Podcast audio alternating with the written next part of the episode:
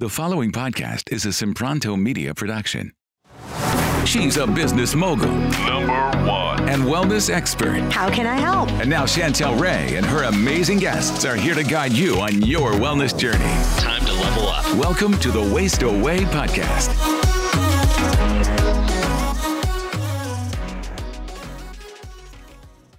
It's Chantel Ray, and over the next 30 days, we're going to be answering one of the top 30 questions we get all the time on fasting. Stay tuned every day, and we'll answer one more.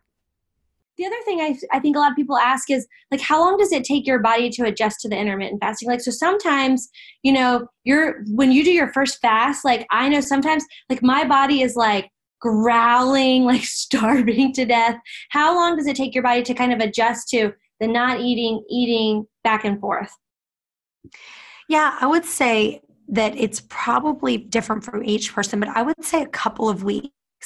And so some people can transition, you know, into a shorter eating window a lot faster.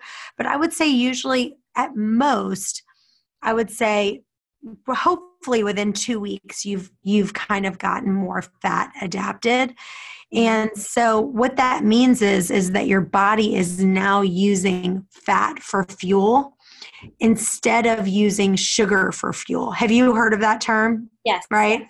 yeah So it's like for me, I'm like, okay, and and here's the thing. Fat adapted is the metabolic state where your body has been in ketosis long enough that you've kind of transitioned where you say, okay, I'm over here. I'm all I'm used to is burning carbs, sugar for all my energy. Now over here, your body's like, okay, we're not getting any more sugar. I'm going to have to use fat for fuel.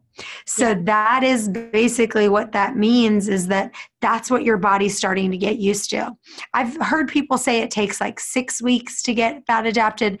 In my opinion that it really depends on how much weight you have to lose and how used to your body is to grabbing for the sugar instead of for the fat. yeah